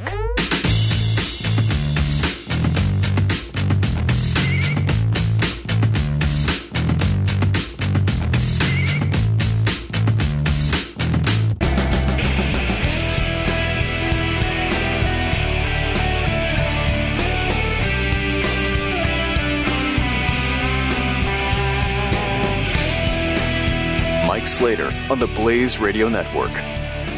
So, quick note on the debate. My big takeaway was the amount of media coordination. It even took me by surprise. So, we watched the 90-minute debate with, by the way, best moderator by far. And it just goes to show you how much of a difference a moderator can make and what a good moderator does. Because every moderator for the last couple elections have been terrible, right? Terrible. And no one has seen what a good moderator would do or could do. And Chris Wallace did a fantastic job, and that's all we're asking of them. It's not that hard. Anyway, where was I going? This is part of the dad brain. Oh, yeah. So we had a debate viewing party at my local studio. There were 60 people. So we watched the whole thing. And we had an hour afterwards where we all talked and did a little focus group. No one even mentioned this moment. It wasn't, we didn't flinch. So we had a TiVo when we were watching it. So we do stop and go and, stop at a moment and then talk about it. And we didn't even pause it after Trump had said this. We didn't flinch. No one even noticed it. And it wasn't until after when I looked at the New York Times and the Washington Post and all these, and the whole thing, like every major newspaper was about Trump saying he wasn't sure if he'd approve of the election results or whatever, right? You know what I'm talking about. And I'm thinking, no one thought that was noteworthy, let alone the story, like the only thing that matters. Right? So Trump did. I'm not going to play the clip here. You've heard it a million times, but Trump says this, and then Hillary goes, "Oh, it's horrifying, horrifying." What's horrifying? It's the craziest thing. Like, the left is taking it as if Trump was making a declaration for a violent revolution if he loses, like a call to arms. Right? If he loses, he won't concede. Well, okay, and then what? Right? Trump supporters were going to get our guns and show up at the Capitol and overthrow Obama and put the rightful king in office. Like, what are you talking about? Like, what do they think? They think we're going to invade the White House, Trump supporters, and put our king in power? Well, that's what they're making it like. Oh, he won't accept the results. That's insane. Let me be as clear as possible about what Trump did and why he did it. Trump is a businessman and a negotiator. He has a knee-jerk reaction. He is wired over decades of being a businessman, of always keeping his options open. Do you remember the very first question at the very first primary debate? Do you remember? The opening question of the whole thing. Will you support the eventual nominee for the Republican Party? And every single person, 16 people raised their hands, except for Donald Trump. Why? He's just wired to not commit on stuff like that. Because in business, you never know what's going to happen. And you don't want to you don't want anyone to be like, oh, well, you said, right? So he just keeps the options open when it comes to things like this. No way was there a, if I lose, I'm going to lead a violent overthrow. That's what they're making it seem. That's what they're making it. Because, after he said this, he said, oh, my gosh, look how the media's piled up these last few months. I've never seen anything like it. That's what he's talking about. That's what he means by rigged election. It's not necessarily stuffing the ballot, which, by the way, is such an old concept that the term is actually stuffing the ballot. As in, like, paper ballots in a box, okay, right? So this is not a new concept either. Stealing elections, adding votes, taking away votes. Like, this is not a new concept. Trump didn't invent it. So all he said was, I'm just not going to accept the election results until it's all certified. That's it. Once it's certified. I mean, listen, if it's election night and the media declares that Hillary won and not all the votes are counted in Florida, then I'm not going to concede that. No, we're going to wait till it's done. Like, what the heck? Oh, and by the way, 72% of Americans said they're very or somewhat concerned about the security of the voting system in America. 72%. So, like, it's not even that totally out of bounds. Now, let's show a little precedent here. Let's go in the way, way back machine to ancient history, the year 2000. This is Al Gore. He just walked out of the White House, and he's talking to reporters after he lost the election, but it wasn't certified yet. Clip 1148. There were more than enough votes to make the difference that were apparently thrown into the the applications for ballots were thrown into the trash can by the supervisor of elections there, apparently, even though they were missing the same number that the Republican Party workers were allowed to come in and fix the other applications with. So I don't want to speculate on what remedy might be. I'm not a party to that case or the Martin County case, but more than enough votes were potentially taken away from Democrats because they were not given the same access that Republicans were. Remember, according to what's come out in that case, again, I'm not a party to it, but I've read about it, and apparently the Democratic Party chair was denied the opportunity to even look at the list of applications, whereas the Republican Party workers were allowed to roam around unsupervised inside the office and bring their computers in and fix all of the ballot applications for one side, even as the Democrats were denied an opportunity to come in, denied a chance to even look at the applications, and those applications were thrown out. Now, that doesn't seem fair to me, and apparently in Martin County they were able to go in and take all the applications home with them. So, you know, that's... yeah. Wow, horrific. Horrifying. How dare he say that? You know, Al, our country's been around for 240 years. How dare you question the integrity of a peaceful transition of power? That's all this is. Again, media coordination, unprecedented. They needed to find one thing from that 90 minutes that could possibly be used to make Trump sound scary and dangerous. Meanwhile, the American people on their own didn't even think it was a thing. So I really like the Frank Luntz focus groups. I think they're good. They serve its purpose, right? I would be really fascinated, and actually I know this is true, so I don't have to do this hypothetically. His focus group, I think 14 people said Trump won, 12 people said Hillary won. So basically a tie, whatever.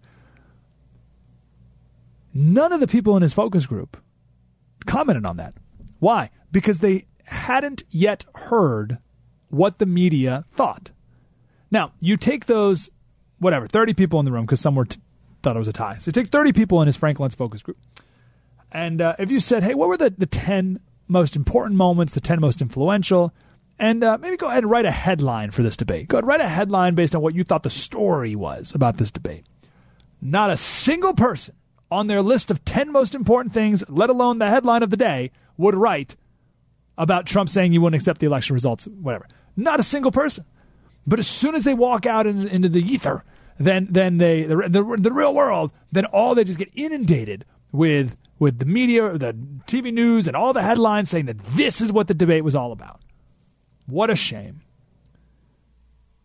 This is the New York Post said, it is a shocking and cravenly irresponsible thing to say. It threatens to rend our national fabric, and for that alone, Trump has earned his place in the history of American disgrace. What the heck? Keep this in mind. The election in 2000 was November 7th. Gore conceded December 13th. And I guarantee you, when Trump wins, you will have violence from Hillary supporters. There will be violence saying the election was rigged and stolen and Russia was involved and it's not legitimate. I guarantee it. Remember this moment. Remember this moment, because in whatever, 16 days, 17 days, it will absolutely 100% be flipped. Hillary and her supporters and her team will be saying that it is an illegitimate election. It was rigged. It was stolen. The Russians hacked it. He's not. And listen, there's no way she could concede. Think about this. If the left and Hillary really thinks that Trump is so dangerous that he can't even get his fingers near the nuclear codes, it is horrifying. He's the next Hitler. She can't concede. She can't concede if he's really Hitler. So when he wins, you're going to hear the same thing flipped around back at her. Mike Slater Show, the Blaze Radio Network. Spread the...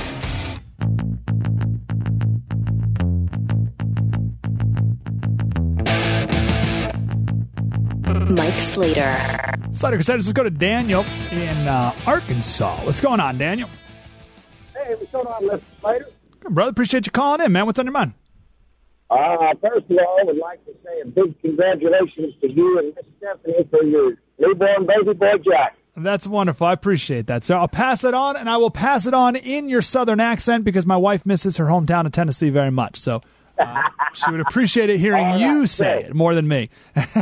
All right. So talking about rigged elections and all of that, I've seen the Veritas videos, and I believe that HRC's campaign did have something to do with trying to implement some major voter fraud. But my biggest question comes from Title 18, Section 2071. As I understand it, Hillary Clinton is actually disqualified for running for any government office. So if by some chance she did win, could the U.S. government actually be sued to take that title away from her and given to Donald Trump since he would be the runner-up? Yeah, really good question. Daniel, I appreciate the call, man. Thank you. Let me do the best I can. Yeah, thanks, ma'am. Let me do the best I can to answer that. So I'm reading from this law. All right. Whoever willfully and unlawfully conceals, removes, mutilates, obliterates, it's actually obliterates, or destroys or attempts to do so, with intent to do so, takes and carries away any record, proceeding, map, book, paper, document, or other thing, shall be fined under this, imprisoned, and shall forfeit his office and be disqualified from holding any office under the United States. Yeah, okay, so here's the deal, Daniel. When Hillary becomes president, if I still think Trump will win, by the way, but if Hillary becomes president, there will be nothing holding her back. What's going to hold her back from doing anything? The law? U.S. Code 2071? Please. That's not holding her back now. She's not even in power. She's nothing right now. She's a private citizen. She's not Secretary of State. She's not First Lady anymore. She's nothing. She's a private citizen, just like you, Daniel. And the law doesn't apply to her now. So imagine when she's president of the United States, nothing will hold her back. Nothing will rein her in. Nothing will stop her. The FBI? The FBI can't stop her now. Now, Donald Trump, if you remember the second debate, the big headline was when Donald Trump said, if I'm president, then I will appoint a special prosecutor, whatever. Now, the media took that as, oh, my gosh, he's going to lock her up in jail. No, he said, I'm going to appoint a special prosecutor. We'll see what's going on. We'll get to the bottom of it for real. Now, the media freaked out, but that's nothing new. When I interviewed Donald Trump for 90 minutes in his in Trump Tower back in December, he told me the same thing. He told me the exact same thing. He said, we're going to appoint a special prosecutor and we're going to see what's going on because that's the law. And I remember at the end of it, I said, what would your punishment be for her? And he said, whatever the law says. So he wasn't, I'm going to throw you in jail, lock away the key forever, and off with your head. He's like, well, whatever the law says, I don't know. But he wanted to uphold the law. The law doesn't exist right now at all because if someone's above it, then it just doesn't exist. And then once she's president, it's game on, right? Or game off, I guess. So, Daniel, there's your super depressing answer. But, yes, you are right. I mean, by every objective standard, she is in violation of Title 18. 2071, but what law? Now let me chat about that. I know that's not satisfactory at all, Daniel. But yes, you are right. But no, nothing will happen. One last thing on this rigged part. It will be rigged. I don't know if can we be straight with one another? So this is Scott Adams. He said, whenever humans have motive, opportunity, a high upside gain and low odds of detection, shenanigans happen 100% of the time. Our vote counting system has plenty of weak spots. Rigging to some degree is a near guarantee. And keep in mind that Team Clinton has framed Trump as the next Hitler. And that gives every citizen moral cover to do outrageous things to stop him. The stakes are sky high. So what does that rigging look like? I don't know. And will it make a difference in the final outcome? Probably not. Depends what happens. But I'm so sick of this whole, what? Rig? like votes cast that aren't really, like, give me a break. The Democrats are masters of that and always have been. And, you know, reporters and journalists, they feel that they have a moral obligation to stop Trump. They've said it out loud. They say this isn't, they're not reporting on a candidate that they disagree with. This is truly stopping the next Hitler. And if you feel that's true, then you will go to extreme lengths to stop him, unethical lengths to stop him. I don't know, maybe like giving the next debate question to the candidate that you think will beat that person in order to make them look good and look better. Now, real quick, side note to that. Before you go thinking that they really think that Trump is Hitler, they don't. No one in the media really thinks he's Hitler. This is really important. The media thought Romney was Hitler. Do you remember all the accusations they made against Romney? Romney was a stinking altar boy. The guy's squeaky clean, and they made him out to be a gaff machine, evil, racist, going to put you all back in chains, homophobic, bigot. Remember the big story about Romney? The big dirt that they got on Romney? Big front page article in the New York Times was that in high school, some of his friends pinned down a kid who may or may not have been gay, and Romney cut his hair. That was it. The bully, Mitt Romney, had to go back to high school. And then they talked about the story about how he drove with his dog in a crate on top of the car. So he's an animal abuser. And one of his, Bain Capital bought a company. They fired some people. The guy lost his insurance. The woman died of breast cancer. So he's a wife murderer. Okay. They made Mitt Romney to be Hitler. McCain was Hitler. Every Republican candidate is Hitler. Now, here's the best part. In 4 years from now, the media will be talking about how the next guy is Hitler. Let's say Mike Pence. Okay. Let's say Mike Pence runs in 4 years. Mike Pence will be Hitler. And Donald Trump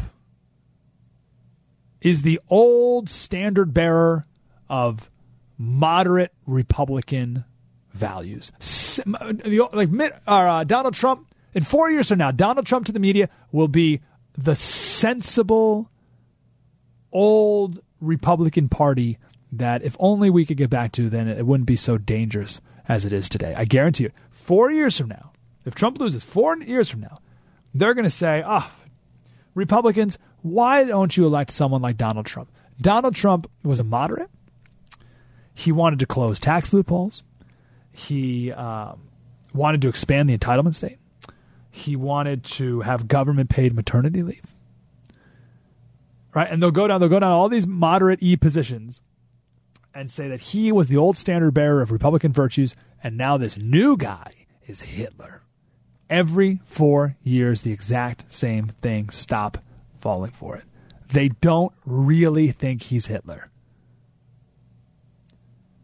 Maybe a businessman runs in 4 years, and the businessman doesn't hire that many women in his business, and they'll go back and they'll say, listen, Donald Trump hired women.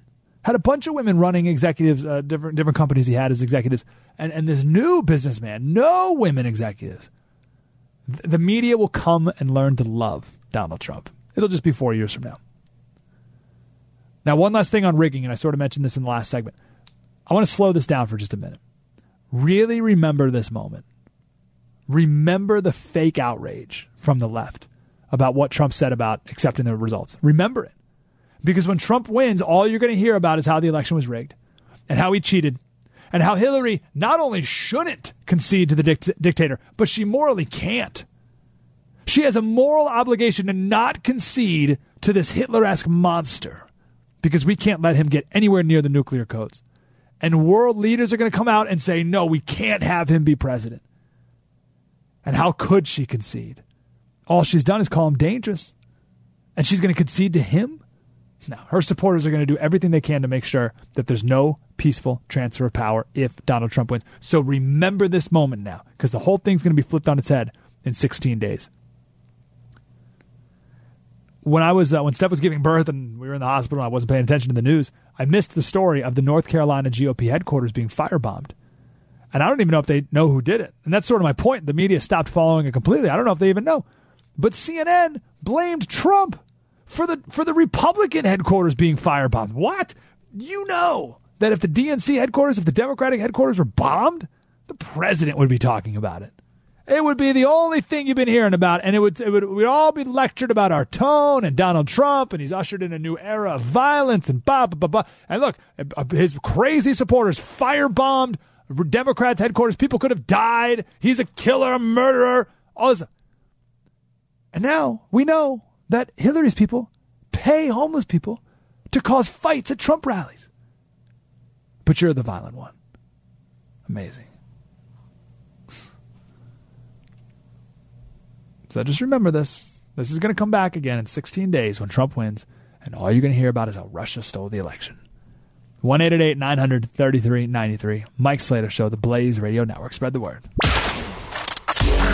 You're listening to Mike Slater on the Blaze Radio Network.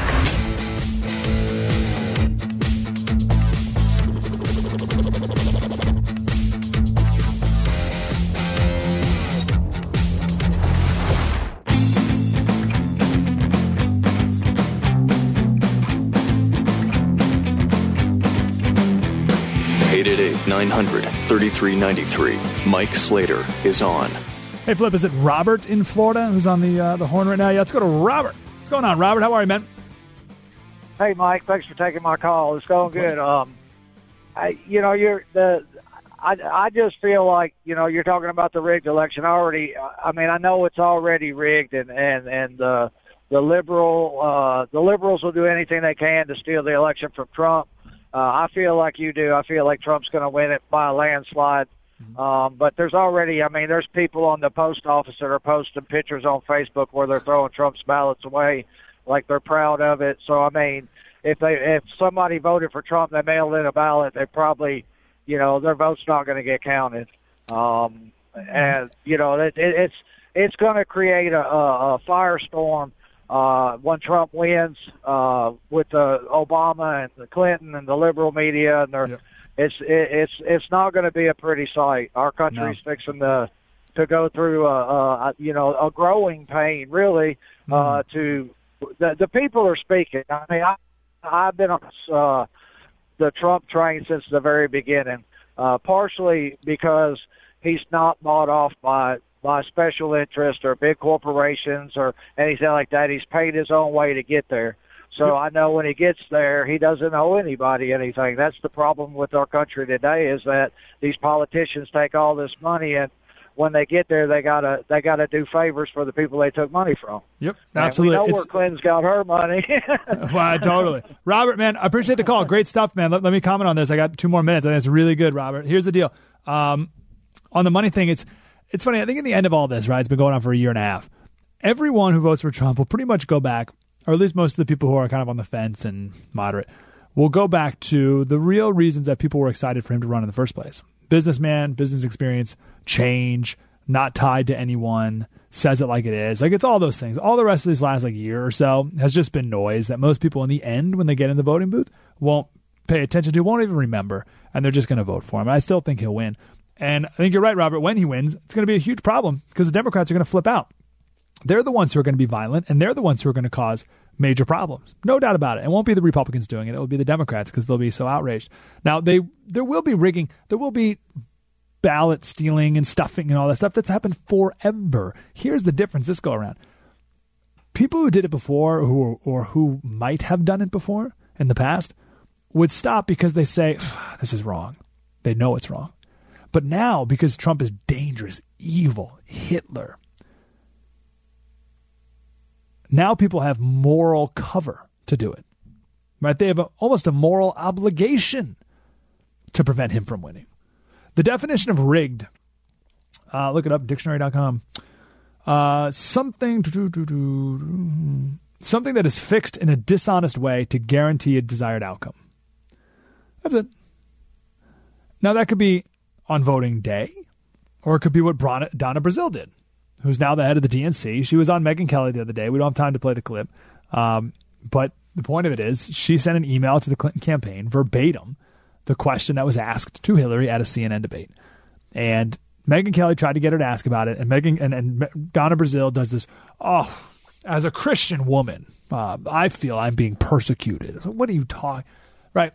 Her answers were pathetic. And no reporter should ever talk to Donna Brazile until she answers this question. And you just say, listen, Donna, I know these emails were illegally obtained through WikiLeaks. We're putting that aside for now. Okay, that's a shame. That stinks. Sorry about that. But here's the truth of what happened. Address this or else we're not going to move on with any other questions. Here's the thing. Here's the analogy. Imagine your neighbor catches you cheating on your wife in your home. And your wife comes home and says, honey, the neighbor says you're cheating on me with another woman. And your response is, honey, the important thing here is that we have snooping neighbors. Okay, we have snooping neighbors. The neighbors are too nosy. We got to get a higher fence. No woman will go for that. But for whatever reason, the left can say, well, listen, about the WikiLeaks emails, you know, Russia is the problem here. Big problem with Russia. You know, they're snooping and they're trying to rig the blah, blah, blah, blah, blah. Don't let them get away with that. Theblaze.com/radio. The second hour of the show was a speech that I just gave downstairs at this men's conference here in San Diego. So it's an hour-long straight speech about my new son, who's now 9 days old, who I'm going back to right now. You can check out the speech, theblaze.com/radio. We'll see you next Saturday. Mike Slater Show, spread the word. You're listening to Mike Slater, part of the next generation of talk radio on the Blaze Radio Network.